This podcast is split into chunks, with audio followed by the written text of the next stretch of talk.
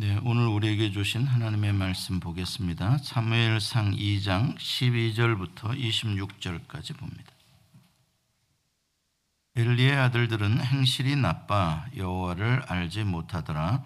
그 제사장들이 백성에게 행하는 관습은 이러하니 곧 어떤 사람이 제사를 드리고 그 고기를 삶을 때에 제사장의 사환이 손에 새 갈 고리를 가지고 와서 그것으로 냄비에나 솥에나 큰 솥에나 가마에 찔러 넣어 갈고리에 걸려 나오는 것은 제사장이 자기 것으로 가지되 실로에서 그곳에 온 모든 이스라엘 사람에게 이같이 할 뿐 아니라 기름을 태우기 전에도 제사장의 사원이 와서 제사 드리는 사람에게 이르기를 제사장에게 구워 드릴 고기를 내라 그가 내게 삶은 고기를 원하지 아니하고 날 것을 원하신다 하다가 그 사람이 이르기를 반드시 먼저 기름을 태운 후에 네 마음에 원하는 대로 가지라 하면 그가 말하기를 아니라 지금 내게 내라 그렇지 아니하면 내가 억지로 뺏으리라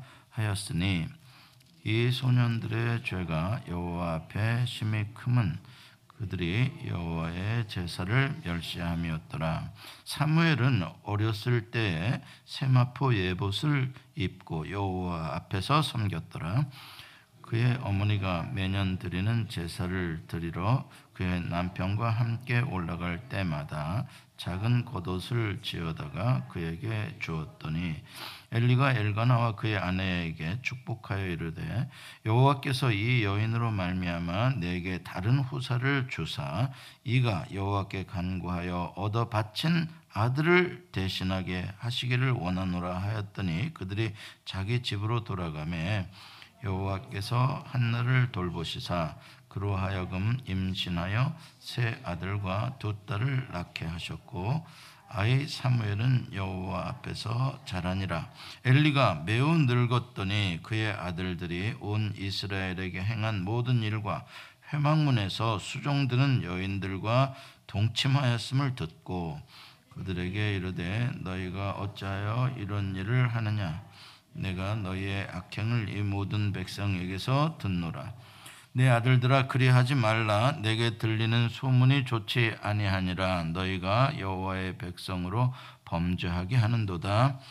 사람이 사람에게 범죄하면 하나님이 심판하시려니와 만일 사람이 여호와께 범죄하면 누가 그를 위하여 간구하겠느냐 하되 그들이 자기 아버지의 말을 듣지 아니하였으니 이는 여호와께서 그들을 죽이기로 뜻하셨음이더라 다 같이 아이 사무엘은 점점 자라매 여호와와 사람들에게 은총을 더욱 받더라. 아멘. 네, 오늘 말씀의 제목은 성화와 타락입니다. 어, 정반대의 단어죠. 성화와 타락. 제가 목사가 되려고 이제 미국으로 신학 공부를 하러 가겠다 이렇게 가까운 사람들에게 에, 이야기를 했을 때 제 직장 선배 되는 분이 하루는 저를 만나서 식사를 하고 어, 저에게 충고를 하더라고요. 앞으로 목사가 되면 어, 두 가지를 조심해야 한다 그러면서 어, 돈과 여자를 조심해라 이렇게 어, 그 사람은 목사도 아닌데 어, 저한테 앞으로 목사가 되면 이 두 가지를 조심하라고 충고를 해주더라고요. 이제 그분은 나중에 선교사가 돼서 지금 중국 선교를 하고 계시는데 어, 자기가 복원되는 평신도로 자기가 복원되는 어, 목사들이 돈 문제, 여자 문제만 없으면 그래도 어, 중간은 가더라. 이런 어, 지론입니다. 그렇다고 저에게 그렇게 충고해 줬습니다. 아마 이 돈과 어, 여자 문제 이거는 아마 인간이 가지고 있는 아주 본능적인 탐욕을 대표하는 것들이다 이렇게 봅니다.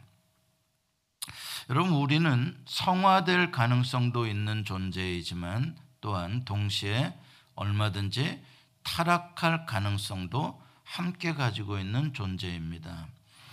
여러분 어, 아주 유명한 훌륭한 목사라고 칭송을 받던 사람들이 어느 날 돈 문제에 걸렸든 여자 문제에 걸렸든 간에 타락의 길로 빠지는 것들은 우리가 흔히 예, 듣는 이야기들입니다. 이 성화냐 타락이냐 이것은 성경 전체를 흐르고 있는 아주 중요한 주제 중에 하나입니다. 성화는 하나님 나라 백성들의 특징이고 타락은 바벨론 나라, 세상 나라를 살아가는 사람들의 특징입니다. 아담 이후에 사실 이미 성화된 사람도 없고 이미 타락한 사람도 없습니다. 아담 이후에 성경에 보면 어, 누구든지 어떤 순간에 어떤 상황에서 성화의 길로 가기도 하고 또 누구는 타락의 길로 떨어지기도 합니다. 그런가 하면 어떤 사람은 성화의 길로 가다가 타락으로 어, 추락하기도 하고 그런가 하면 타락의 길로 가던 사람이 회개하고 성화의 길로 돌이키는 이런 크로스가 일어나는 어, 일들도 우리는 많이 봅니다. 그래서 선줄로 생각하는 자는 넘어질까 조심하라라는 사도 바울의 말씀은 아마 그런 뜻이라고 생각합니다. 그렇다면 우리가 어, 과연 무엇이 우리로 하여금 성화의 길로 들어가게 하고 무엇이 우리로 하여금 어, 타락의 길로 떨어지게 할까? 그 원인들이 어디에 있을까 생각을 해보지 않을 수가 없는 것이죠. 오늘 본문을 통해서 한번 그 원인들을 생각해 보겠습니다. 왜냐하면 오늘 본문에는 아주 의도적으로 이 본문을 기록하고 있는 저자가 대조법을 써서 엘리의 두 아들들과 사무엘의 차이점을 이렇게 비교해 놓고 있습니다. 사무엘은 성화의 대상으로 어, 이야기를 하고 있고 엘리의 두 아들들은 타락의 대상으로 이렇게 비교를 해주고 있습니다. 먼저 엘리의 두 아들에 대한 어, 소개를 보겠습니다. 12절에 단 한 절로 어, 총체적인 어, 설명을 합니다. 엘리의 두 아들들 어떤 사람이냐 그랬더니 행실이 나쁘고 여호와를 알지 못했다. 여호와를 알지 못함과 행실이 나쁜 것 이것은 따로 떼어질 수 있는 일이 아니죠. 그렇죠? 예. 여호와를 알지 못하니까 행실이 나쁜 것이고 행실이 나쁜 걸로 봐서 여호와를 알지 못한다는 것을 알 수가 있겠죠. 언젠 같이 가는 일입니다.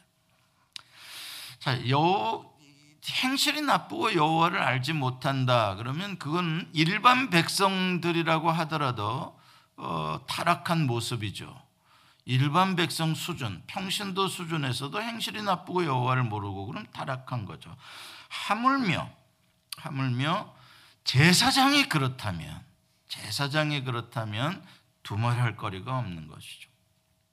제사장은 그렇게 행실이 나쁘고 여호와를 알지 못하는 그 사람들을 중보해주고 그 사람들의 죄를 대신 하나님에게 신원해주고 그 사람들에게 죄를 짓지 말라고 하나님의 말씀을 가르쳐 주고 그 타락한 사람들을 거룩하게 회복시켜 주는 역할을 하는 게 제사장인데 제사장이 행실이 나쁘고 여호와를 알지 못한다. 이건 참 정말 끝장 다본 겁니다. 여호와를 알지 못한다라는 말은 성경에서 알다라는 말은 여러분 아시죠? 이건 지극히 개인적인 깊은 언약의 관계를 이야기를 하는 것입니다. 그러니까 엘리의 두 아들들이 여호와를 알지 못했다라는 것은 무슨 뜻이에요? 이들은 하나님을 개인적으로 하나님을 실존적으로 하나님의 임재를 체험한 적이 없는 하나님을 만나본 적도 느껴본 적도 없는 사람들이었다라는 것입니다. 그런데 이름만 제사장으로서의 직분을 가지고 있었다는 것입니다. 그냥 좌만 제사장인 거예요. 그 하나님과 관계가 없다는 건 하나님과 영적으로 단절되었다는 것이고 그러니까 당연히 뭐겠어요? 중보자로서 하나님 앞에 나아갈 수가 없는 존재죠. 그렇죠? 그러니까 그 제사장들이 인도하는 제사가 정말 하나님 앞에 그게 상달이 될까? 하나님과 영적 관계가 단절되었으니까 영적으로 무지할 것이요. 당연히 하나님의 뜻을 모르니 자기의 소견에 오른 대로 행할 것입니다. 그게 행실이 나쁜 겁니다. 자, 이것은 어떻게 이런 사람들이 제사장이 될 수 있었냐? 그런데 이렇게 아주 무례한들, 이렇게 아주 세상적으로도 아주 무가치한 이런 존재들이 어떻게 거룩한 제사장직을 하게 되냐? 문제는 뭐냐면 자기 아버지가 제사장이니까 세습이 되는 거예요. 그게 제도화되어 있는 거단 말이죠. 그러니까 과연 이 사람이 하나님을 얼마나 사랑하고 존귀히 여기는지 그런 걸 확인도 안 해보고 그냥 아버지가 제사장이니까 자동으로 아무리 이 사람들이 돈을 사랑하고 여자를 사랑하고 탐욕적이라고 하더라도 그냥 제사장직을 물려받는 것입니다. 바로 그 세습적인 제사장직에 대한 문제점을 지금 고발하고 있는 음, 암시를 하고 있는 거죠.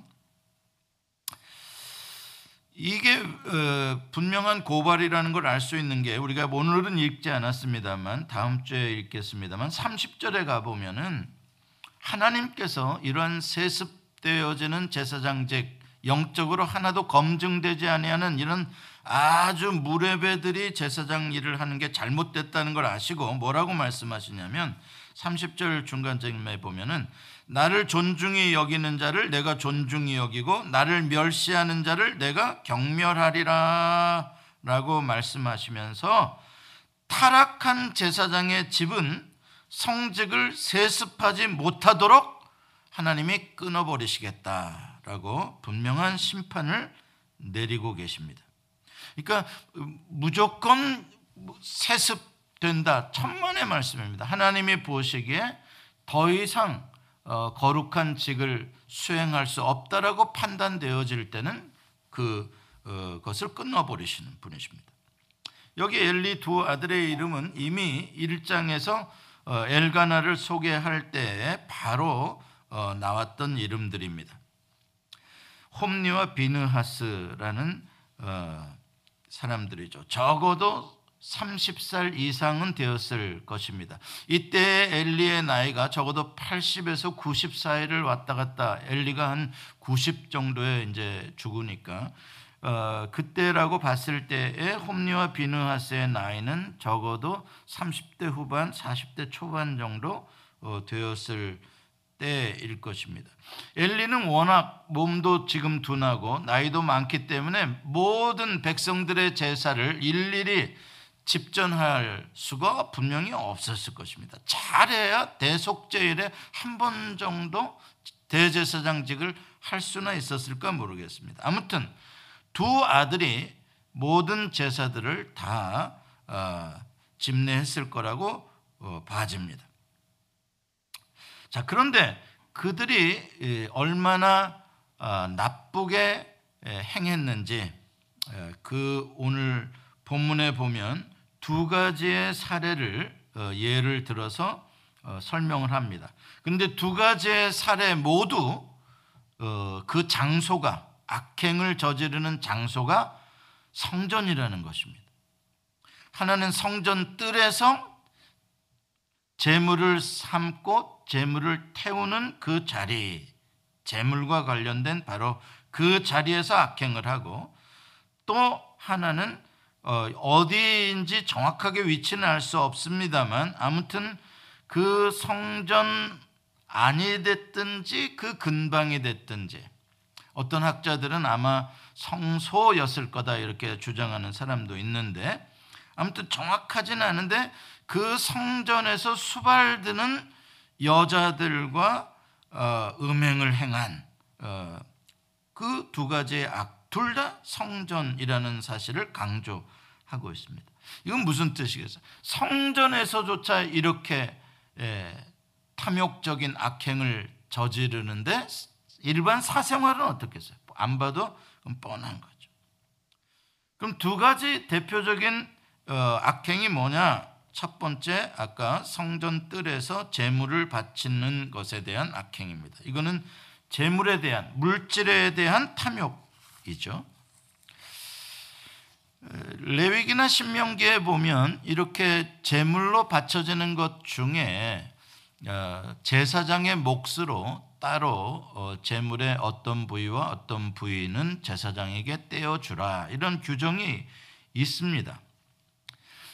어, 그래서 그 재물의 일부를 제사장이 받는 것, 그, 그것 자체는 문제가 아닌데, 문제는 뭐냐면, 그들의 행동은 정상적인 몫을 가져가는 것이 아니라 더 많은 것을 가져가려고 하고 더 좋은 것을 가져가려고 하고 거기다가 더 문제가 뭐냐면 하나님 것보다 자기가 먼저 더 좋은 것을 취하겠다라고 하는 것입니다. 오늘 본문에 보면 아주 재밌는 게 뭐냐면 쇠갈고리, 쇠갈고리, 쇠갈고리가 나오는데 13절과 어, 14절입니다. 어, 손에 세 살 갈고리를 가져와서 제사장의 사환들이 서번트들이 제사장이 부리는 일꾼들이 손에 세 살 갈고리를 가져왔다. 세 살 갈고리라는 건 어떻겠어요? 그렇죠. 바로 이겁니다. 이거.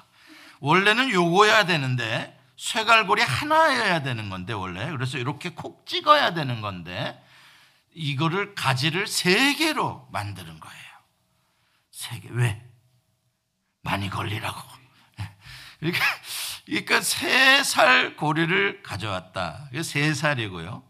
그 다음에 14절에 또 재밌는 건 보면 그것으로 그 세 살로 어, 거기 그릇의 종류가 나와요. 재밌죠? 그릇이 몇 가지 종류가 나와요? 냄비, 그 다음에 솥, 그 다음에 큰 솥, 그리고 가마. 예. 순서대로 쓴 것 같아요. 냄비가 제일 작은 거고, 그 다음에 솥, 그 다음에 좀 더 큰 솥, 아예 제일 큰 건 가마. 그런 것 같아요. 그러니까 안 건드리는 재물이 없었다 이 말이에요. 모든 재물에 다 세살 어, 갈고리로 어, 건져갔다. 그 탐욕을 어, 표현하는 그런 내용들입니다. 그리고 어, 15절에 보면은 기름을 태우기 전에도 기름을 태우기 전에도라는 건 뭐예요? 기름을 태운다는 건 여호와께 먼저 번제를 드리는 걸 말하죠.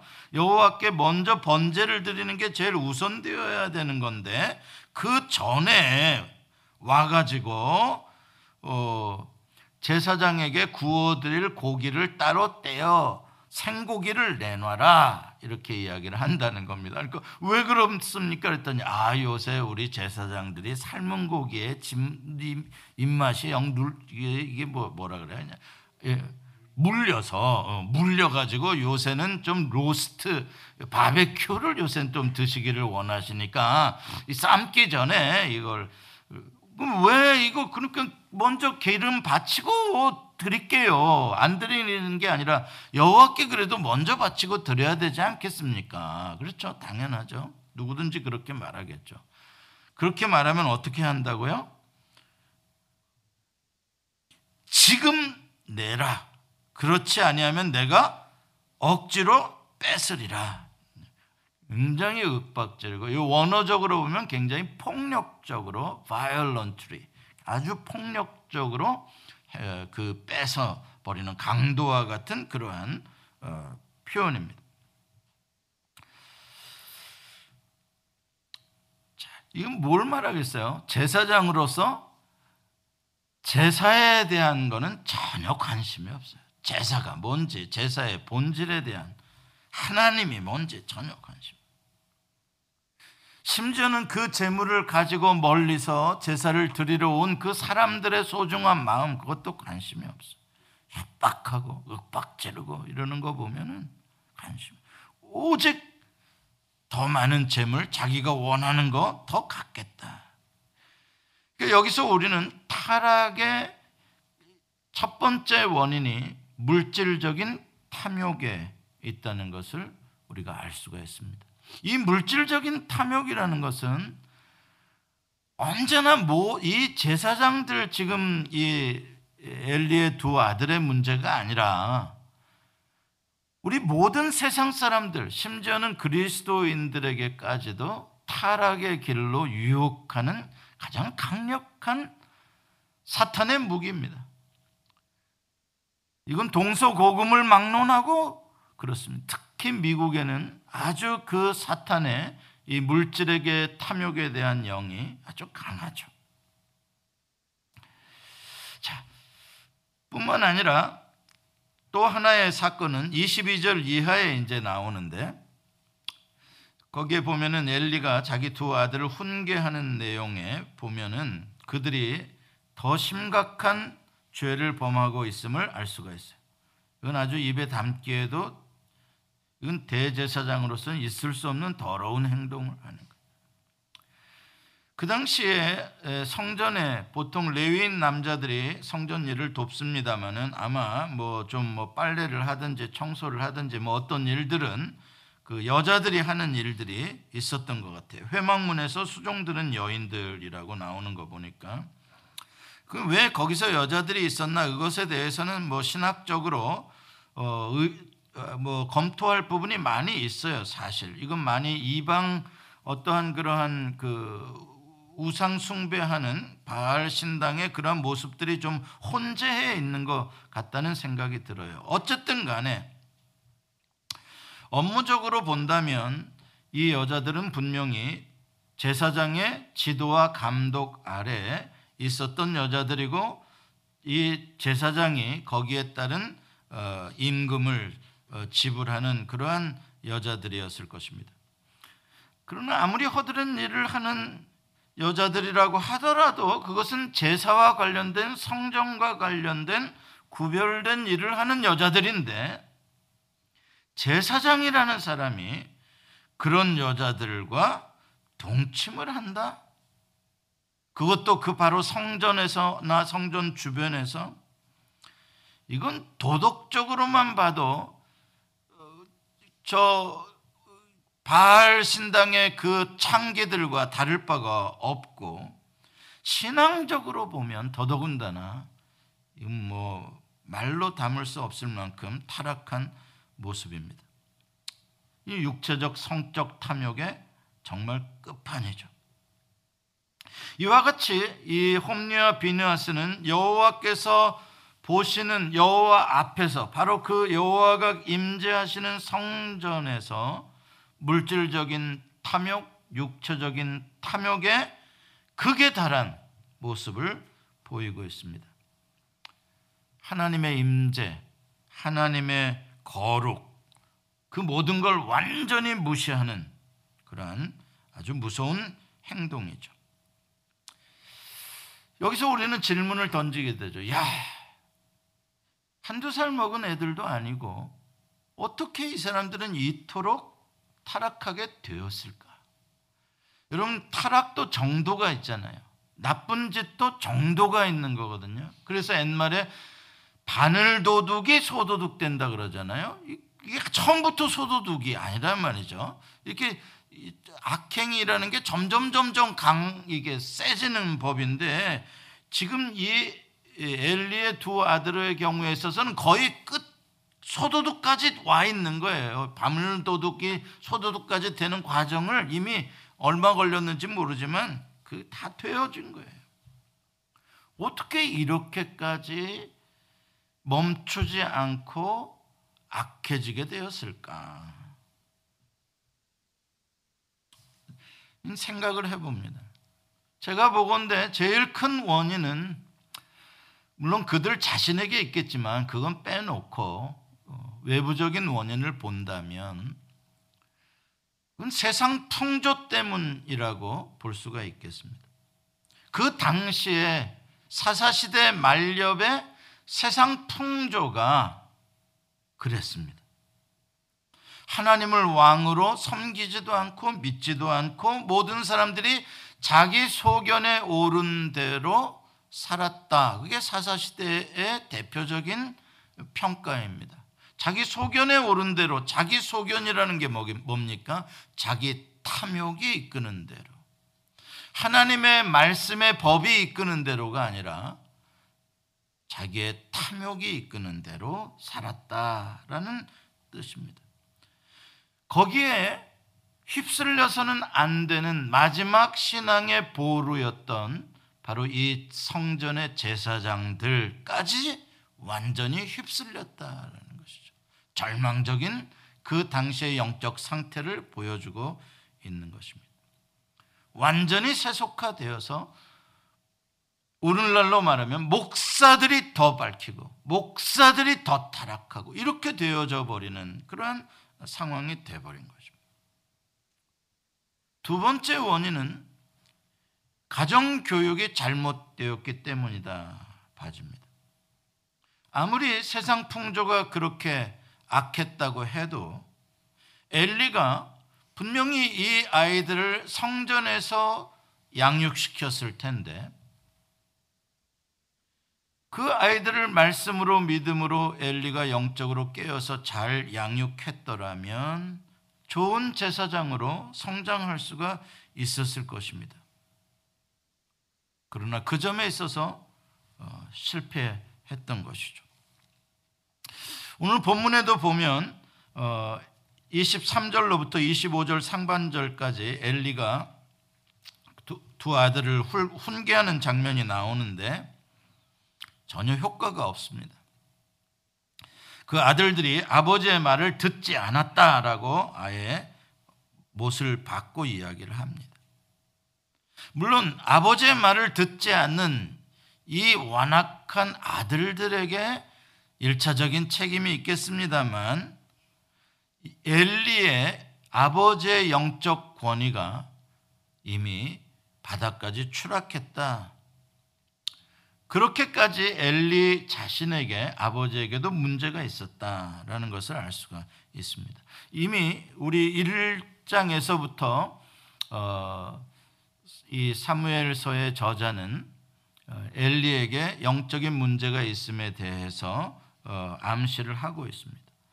한나가 간절히 기도하고 있을 때 그것을 보고 술 취했다고 꼬중할 정도로 영적인, 영적인 감각이 둔해져 있는 상태였습니다. 엘리가 그 아들들을 훈계하는 내용도 가만히 보면 재밌는 게 이 23절에 보면은 이렇게 말을 합니다. 23절 끝에 보면은 내가 너희의 악행을 이 모든 백성에게서 듣노라. 듣노라요. 이 모든 백성에게서 듣노라. 24절에서도 내 아들들아 그리하지 말라. 내게 들리는 소문이 좋지 아니하니라. 이거는 두 번에 걸쳐서 의도적으로 지금 엘리가 자기 아들들을 꾸짖는 근거가 자기가 발견한 게 아니라 자기가 확인한 게 아니라 들리는 소문에 의존하고 있다는 것입니다. 이건 굉장히 힘이 없는 겁니다. 꾸중하는 데 있어서. 예를 들어서 이런 소문이 들리는데 이놈 자식 너 똑바로 말해. 그럼 아이들은 뭐라고 말합니까? 아니야 엄마. 누가 그런 소리 했어? 그 사람 이상하네? 이렇게 되면 끝나는 겁니다. 아니라는데 뭐. 들리는 소문이라는 건 그렇게 힘이 없는 겁니다. 그러나 지금 엘리가 말하는 것은 근거가 오직 들리는 소문밖에 없는 거예요. 엘리의 눈으로 확인하고 엘리가 어, 하나님의 말씀에 근거해서 너희가 잘못했다라고 엘리의 의지로 혼내키는 게 아니라 수동적인 태도로 경고를 하는 것이죠. 그러니까, 그러니까 파워가 없는 거예요. 권위가 없는 거예요. 이건 무슨 말입니까? 엘리는 자기가 직접 자기 아이, 아들들이 어떻게 제사장의 직분을 행하고 있는지 그 현장을 보지도 않았다는 것입니다. 감독도 전혀 하지 않았다는 것입니다. 모든 사람들이 다 그 세 살 고리로 그렇게 그릇마다 다 휘저어서 꺼내가고 막 그런 짓을 하는 것도 엘리는 모르고 있었다는 자기 아들들이 마음속에 무슨 생각을 하고 제사상 노릇을 하는지도 모르는 거예요. 뭐예요? 자기 아들들과 부자로서 아빠와 아들로서의 관계 속에서도 대화가 없었을 뿐더러 대제사장으로서 당연히 자기가 감독해야 할 제사장들을 전혀 대화하지 않았다는 것이고 감독하지 않았다는 것입니다. 그 아들들에게 제사장으로서의 중요성, 거룩성을 가르치지 않았고 또 그렇게 업무를 보고 있는지 확인도 하지 않았다는 이야기입니다. 그래서 부목사님들이 교회에서도 뭔가 잘못하면 책임을 추궁하기가 어려워요. 담임 목사는 뭐 했냐 이렇게 되기 때문에. 그래서 담임 목회를 잘하는 목사님들은 매주 부목사님들을 어, 모이라고 하셔가지고 그 무슨 일을 어떻게 지금 사역을 하고 있냐고 조곤조곤 묻고 따지고 어떻게 계획을 하고 있느냐 그런다는 거예요. 근데 우리는 1년에 한 번만 하면 됩니다. 그, 왜 우리는 뭐 그, 말하지 않아도 이게 다 되더라고요. 보니까. 여러분 좋으실까봐 제가 잠깐 어, 유머를 좀 썼습니다.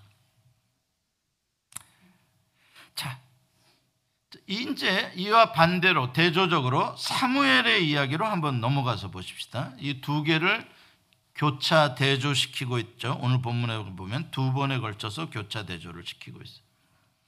사무엘의, 사무엘에 대한 소개도 아주 간결해요. 그러면서도 엘리의 두 아들들과는 분명한 차이점을 거의 비슷한 단어를 가지고 확실하게 보여줍니다. 18절 말씀해 보면은 사무엘에 대해서 바로 이야기가 나와요. 엘리의 아들들의 그런 나쁜 짓에 이어서 바로 사무엘은 하고 나옵니다. 뭐라고 나와요? 사무엘은 어렸을 때에 새 마포 예봇을 입고 여호와 앞에서 섬겼더라. 그렇죠? 여러분 성경도 그렇게 써 있죠? 그러면 그 위에 17절을 한번 읽어 보세요. 시작.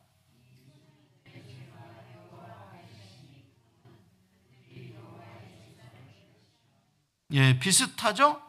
이 소년들은이라고 그 제사장들을 소년이라고 표현을 함으로써 누구랑 지금 비교를 하려고 하는 거예요? 사무엘은 어렸을 때에 그 어렸을 때와 여기서 소년과 그 어원이 같다 이 말이죠.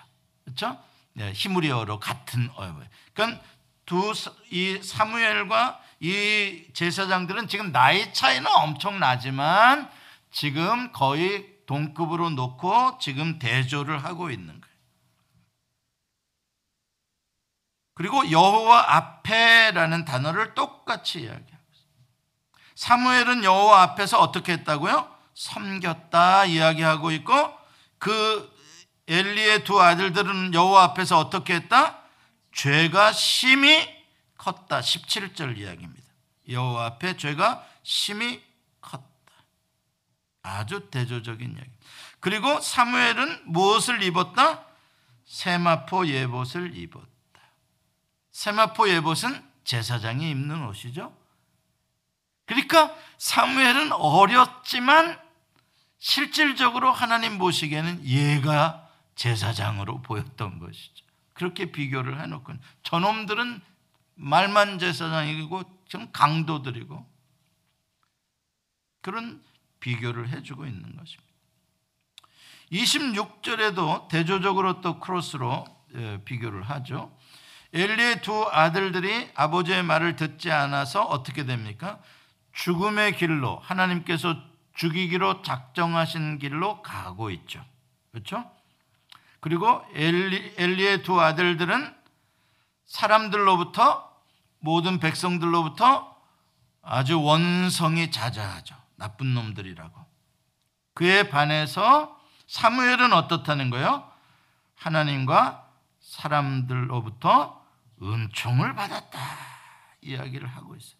그것도 점점 더욱이라는 점층법을 쓰고 있어요. 그러니까 엘리의 아들들은 worse and worse 점점 점점 더 나빠지는 길로 타락의 길로 진행되고 있고 사무엘은 better and better 점점 더 좋은 성화의 길로 가고 있다라는 것을 대조하고 있는 표현입니다. 문학적인 지금 이 내러티브의 기법이죠, 이것들.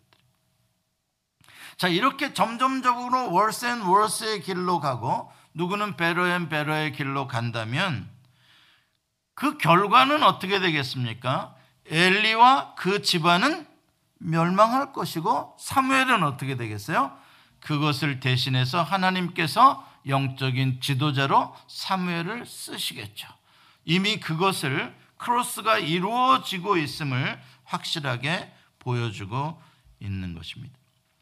그러니까 엘리와 그의 아들들은 이미 다시는 회복될 수 없는 타락의 길로 떨어졌고 그래서 이제 다음 주에 보면 엘리 집안에 대한 심판의 메시지가 등장을 하게 됩니다. 사무엘은 점점 점점 하나님 보시기에 은총을 받은 자로 이제 앞으로 이스라엘을 영적으로 어, 인도할 지도자가 될 것이다라는 것을 보여주고 있습니다. 자, 그렇다면 사무엘에게서도 우리는 이 better and better 성화의 길로 들어가게 되는 원인을 한번 찾아봐야 되겠죠. 아까 우리 엘리의 두 아들들이 타락의 길로 가게 된 원인도 우리가 봤습니다. 그렇죠? 타락의 길로 가게 된 것, 그들 안에 있는 탐욕과 정욕의 문제가 근본적이었고 외적인 문제는 세상이 전부 다 풍조가 그렇게 그 당시에 됐고 엘리가 제대로 가르치지 못했고 자 그게 타락의 큰 원인들이에요. 그렇다면 사무엘은 어떻게 이렇게 베로엔 베로의 성화의 길로 가게 되었나 원인이 뭔가 오늘 본문에 암시되어져 있는 이유는 두 가지입니다. 첫째, 아까 엘리의 교육이 실패했던 것과 반대로 이번에 사무엘은 엄마 한나의 교육이 성공했다. 이렇게 볼 수가 있습니다. 물론 오늘 본문에는 한나가 직접적으로 사무엘을 뭐 가르쳤다라는 표현은 없습니다만은 간접적으로 내용을 읽어보면 한나의 영향력이 컸음을 암시해 주고 있습니다. 충분히 느낄 수 있습니다. 왜냐하면 오늘 본문 앞에 우리가 지난주에 읽은 한나의 찬송 어, 기도가 나오기 때문입니다. 우리가 지난주에 1절부터 10절까지 한나가 어떻게 하나님을 체험했고 하나님을 어떤 분이라고 알고 있으며 신앙 고백을 하고 찬양을 드리는지 그러면서 심지어 자기 아들을 서원한 대로 기쁨으로 하나님께 드릴 수 있는 믿음을 가졌는지 이미 예, 우리는 지난 1절부터 10절까지 보았습니다. 한나의 신학은 뛰어났고 여호와를 아는 지식은 정확했고 뜨거웠다. 이것을 알 수가 있어요. 자, 그렇다면 우리는 충분히 그 한나의 그 지식과 한나의 뜨거운 신앙이 사무엘에게 전달되었을 것은 충분히 우리가 짐작할 수 있는 이야기입니다. 아마 사무엘이 잉태하기 전부터 한나는 하나님에 대한 이 신적 만남, 이 엘리의 제사장들은 꿈도 꾸지 못했던 그것을 한나는 이미 예, 경험하고 있었을 것이고 이미 태아를 가졌을 때 태교를 통해서부터 어, 시작되었을 것입니다. 또 출생 이후부터 어, 사무엘을 하나님의 집에 맡길 때까지 한 4, 5년 동안 한나는 젖을 먹이며 품에 안으며 밤낮으로 한나의 입에서는 이 찬송이 계속 반복되었을 것입니다. 곡을 붙여서 1절부터 10절까지 이 한나의 노래는 계속 반복되었을 것입니다. 아마 사무엘은 이 엄마의 노래를 달달달 외웠겠죠.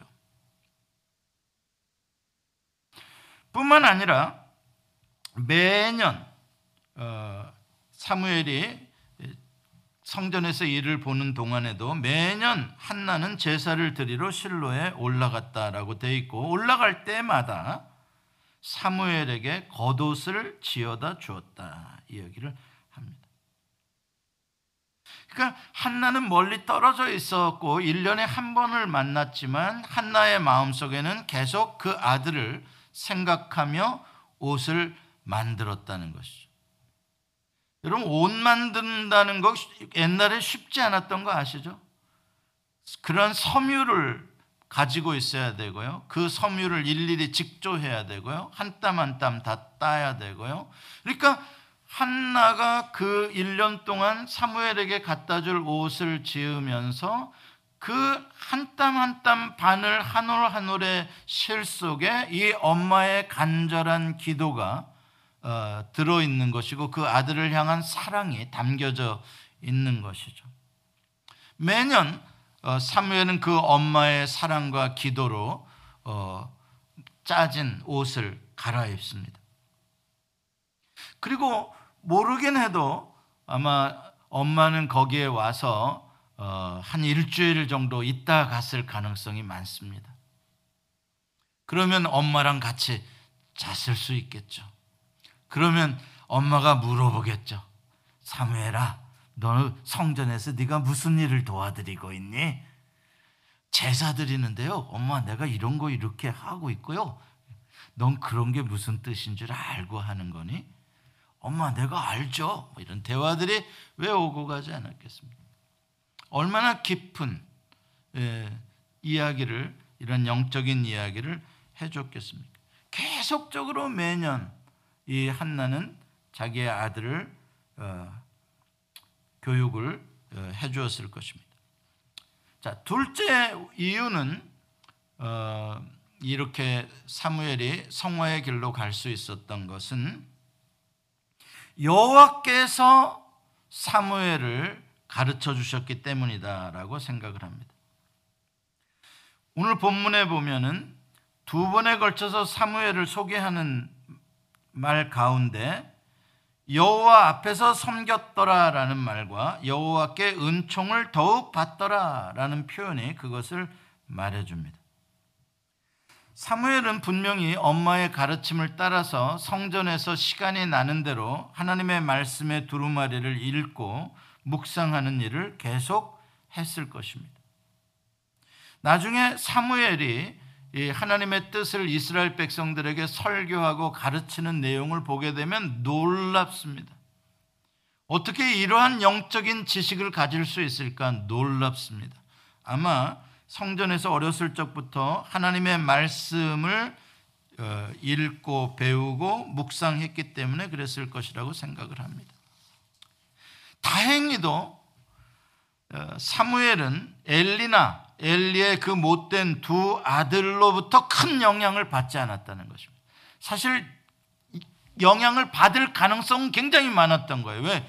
그들이 맹하는 것을 사무엘도 봐야 됐을 테니까요.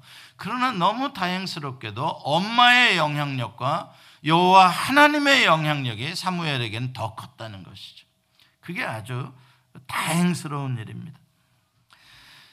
11절에 보면은 이제 한나가 사무엘을 어, 엘리에게 맡기고 어, 내려가는 장면이 나오는데 지난주에 읽었어요.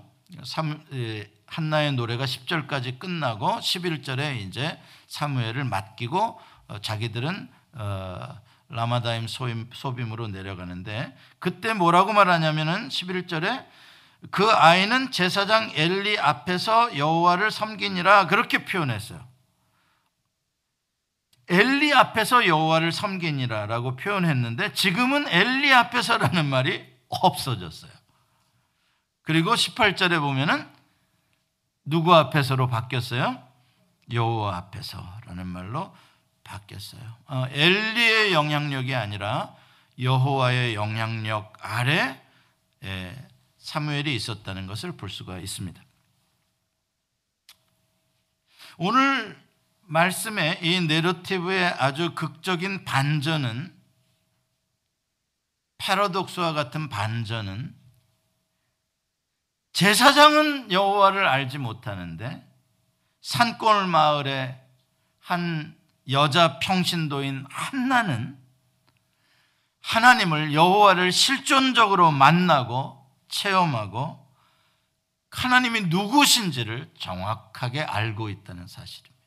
이게 아주 놀라운 어, 반전이죠.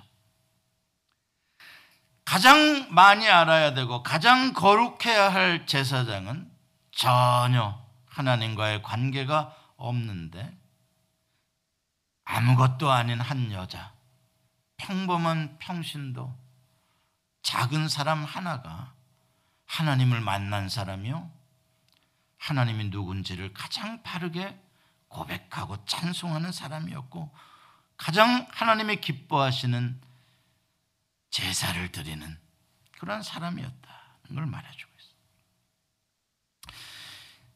제도화된 성직, 제도화된 교권은 점점 물질적으로나 육체적인 탐욕으로 말미암아 타락의 길로 내려가고 있지만 하나님께서는 그들에게 희망을 보는 것이 아니라 이름 없는 한 평신도를 통해서 하나님의 새 일을 계획하시고 하나님의 위대함을 계시하고 계신다는 사실을 보여주고 있습니다.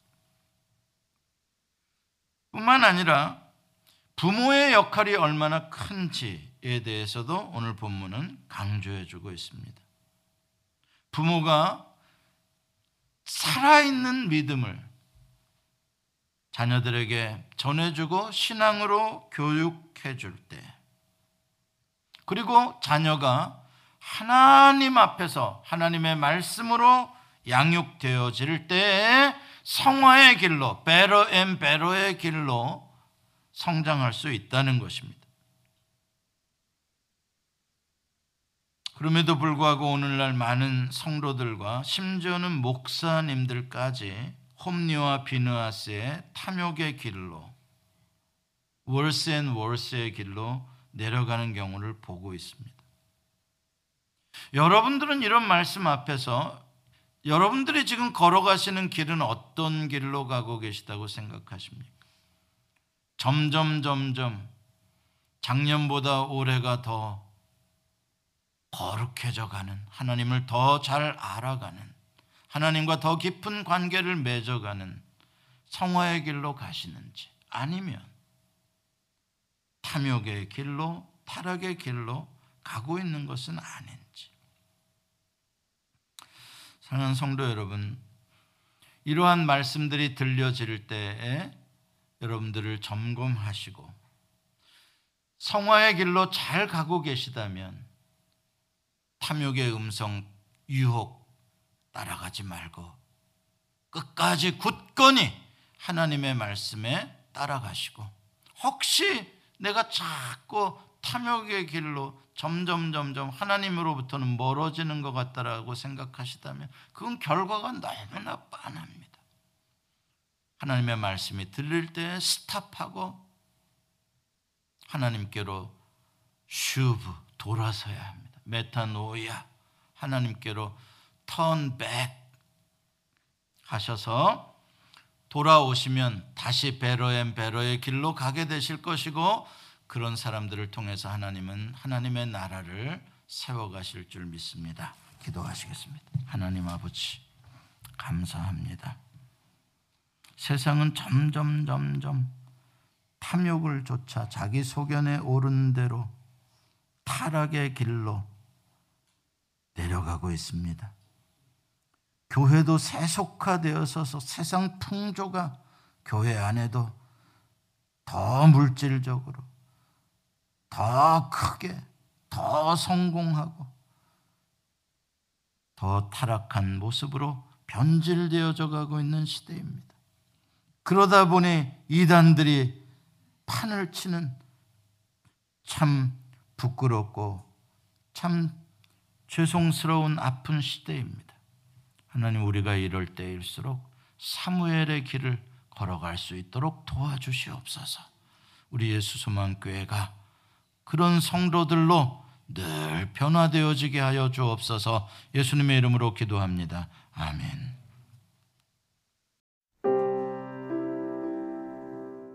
예수 소망 교회는 조지아주 스와니에 위치해 있으며 주소는 3671 스미스타운 로드 스와니 조지아 30024이고 전화번호는 770-375-0900입니다.